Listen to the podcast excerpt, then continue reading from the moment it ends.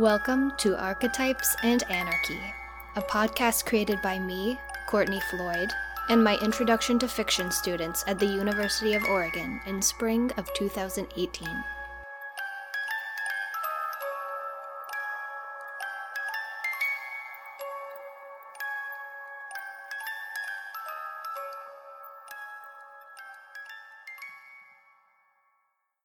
Episode 14 Revising The Little Mermaid. Hi, I'm Bailey. Hi, I'm Alex. I'm Casey. I'm Imani. We will be discussing The Little Mermaid fairy tale, which was originally published in the year 1837 by Hans Christian Andersen in the country of Denmark. In The Little Mermaid, written by Hans Christian Andersen, the readers follow a 15 year old mermaid that has patiently been waiting to visit the dry land and observe the human life above. She desperately wants to experience the human life, so she turns to the evil witch in the sea and sacrifices her voice and her tail in exchange to obtain legs. Additionally, she meets a prince along the way and wishes to get him to fall in love so she can remain human. Through heartbreak and pain, we see a sense of unconditional love from her sister's efforts to save the innocent little mermaid. However, with failure, the little mermaid turns into sea foam and dies. For my analysis, I chose the retelling of The Little Mermaid, which is the film The Lure, which was released in 2015 and was directed by Agnieszka and written by Robert Bolesto. A really good summary of the musical was found on rogerebert.com and written by film critic Simon Abrams.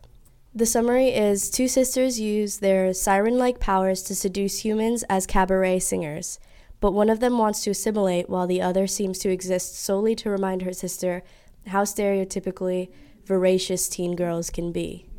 Characters wallow in their isolation, try to get ahead through sex, song, and or murder, then repeat that same cycle of manic effusiveness. The Lure is a retelling of The Little Mermaid that takes on a lot of the concepts from the original Hans is The Little Mermaid, but plays more on the idea that human life is more involved with a harsher, consequence oriented lifestyle. The Lure is a coming of age story that involves two girls maturing and facing the real world and turning into grown women. This means sacrifice, lust or hunger, and blood. The similarities I found to Hans's original story were mermaids, significant voices. The sisters are like children or seen as children in the film and throughout the entire film.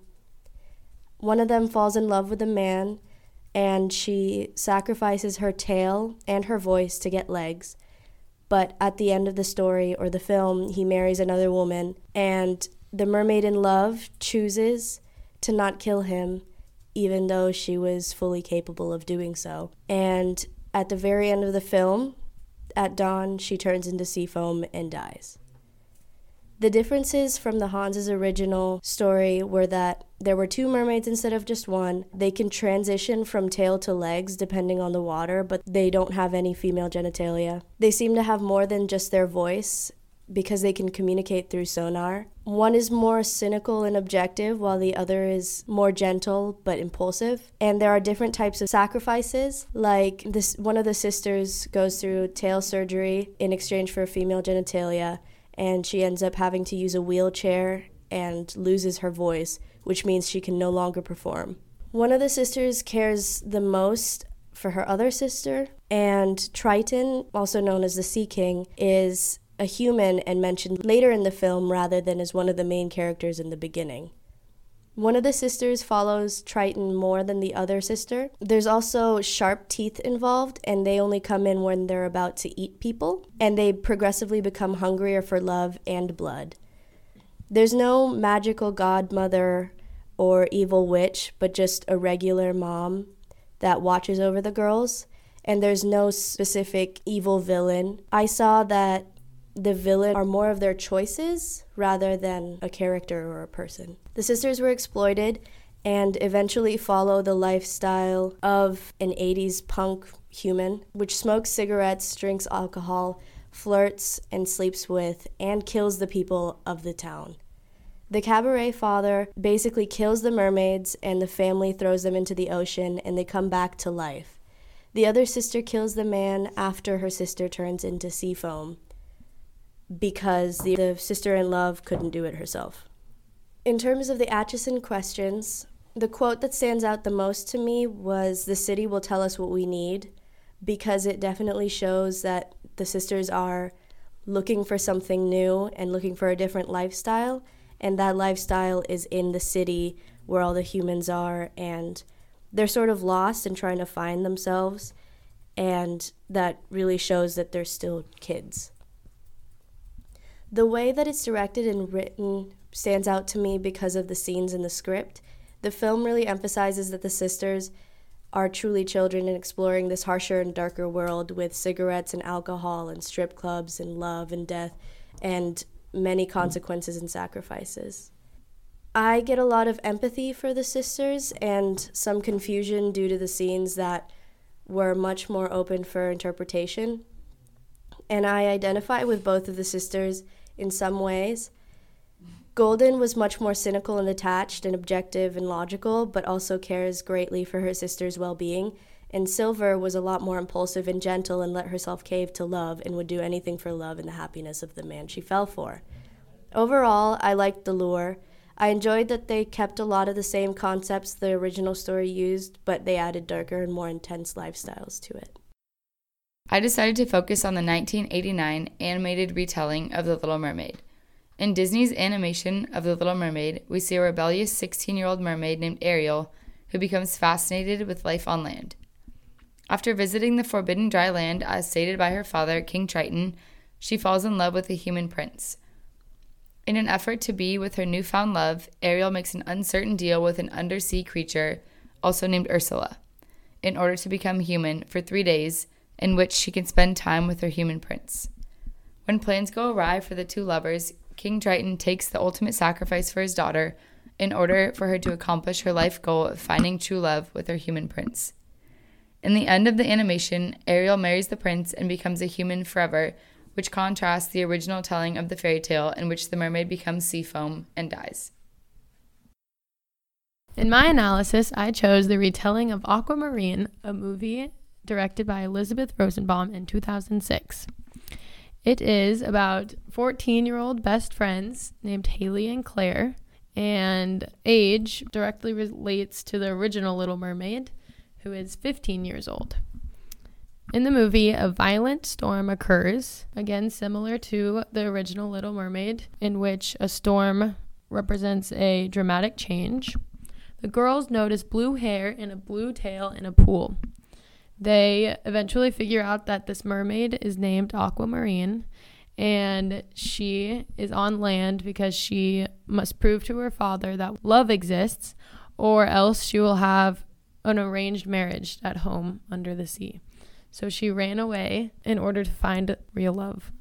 She also reveals that she only has three days to do so. The girls, Haley and Claire, agree to help because it is revealed that if someone helps a mermaid, they will be granted a wish.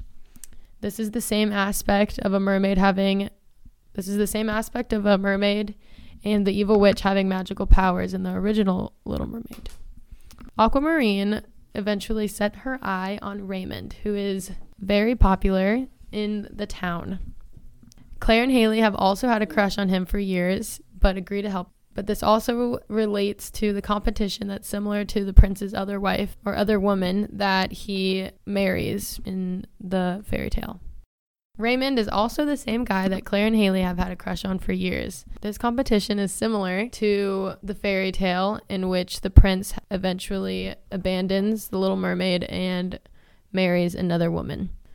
The mermaid, Aquamarine, doesn't understand that love is an instant or at first sight, and she grows frustrated but has to spend time with Raymond in order to catch his attention. The mermaid, Aquamarine, eventually hangs out with Raymond but must leave because her legs will turn into a tail at every sunset. This is also related to the Little Mermaid because she turns into sea foam at sunset.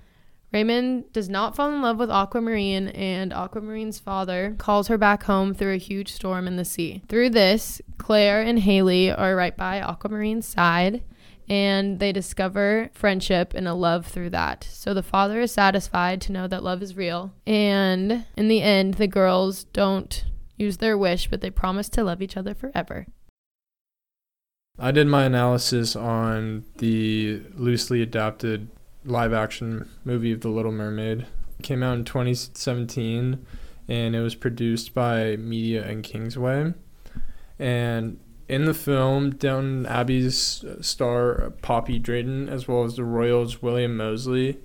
It's directed by Chris Bouchard and Blake Harris and features performances by Shirley MacLaine, Gina Gershon, and Loreto Peralta.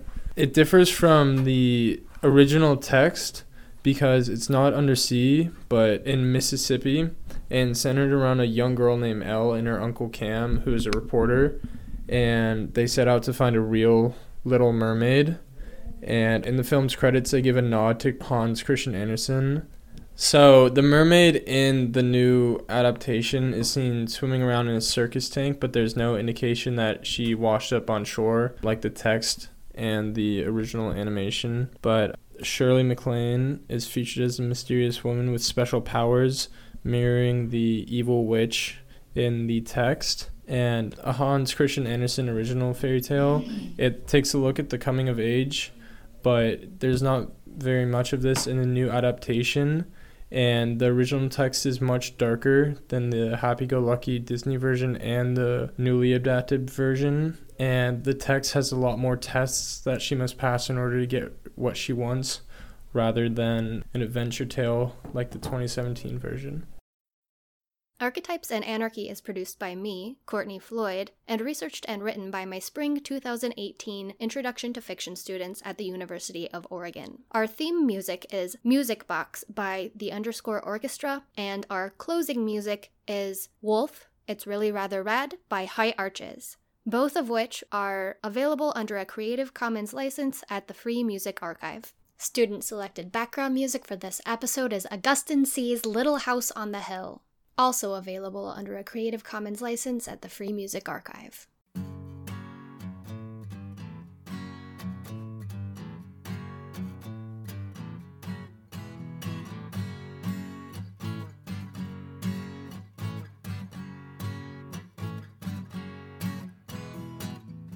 Hear the sound of the wolf that lives in the woods that comes to my back door from time to time. Shake the hand of the sun that burns above, reaches down over everyone. Got your Jekyll and Hyde, your monster inside, pouring water over your fire.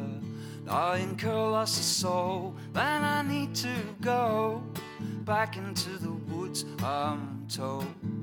Not a single living thing needs to be left out. You can find in the garden what's missing in yourself. There's a spider web that can access, connected by the number nine. Can you think in visions and breathe in rhythms? Dream an ocean over your lips. It brings a deeper meaning, a powerful feeling. Brings us the myths we're told. And it's only clean water that supports the things that we're trying to grow. Not a single living cell needs to be left out. Find in the garden what's missing in yourself.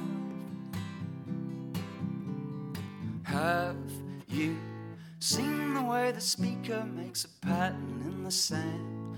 When the frequency is just right, oh man, it's really rather rad.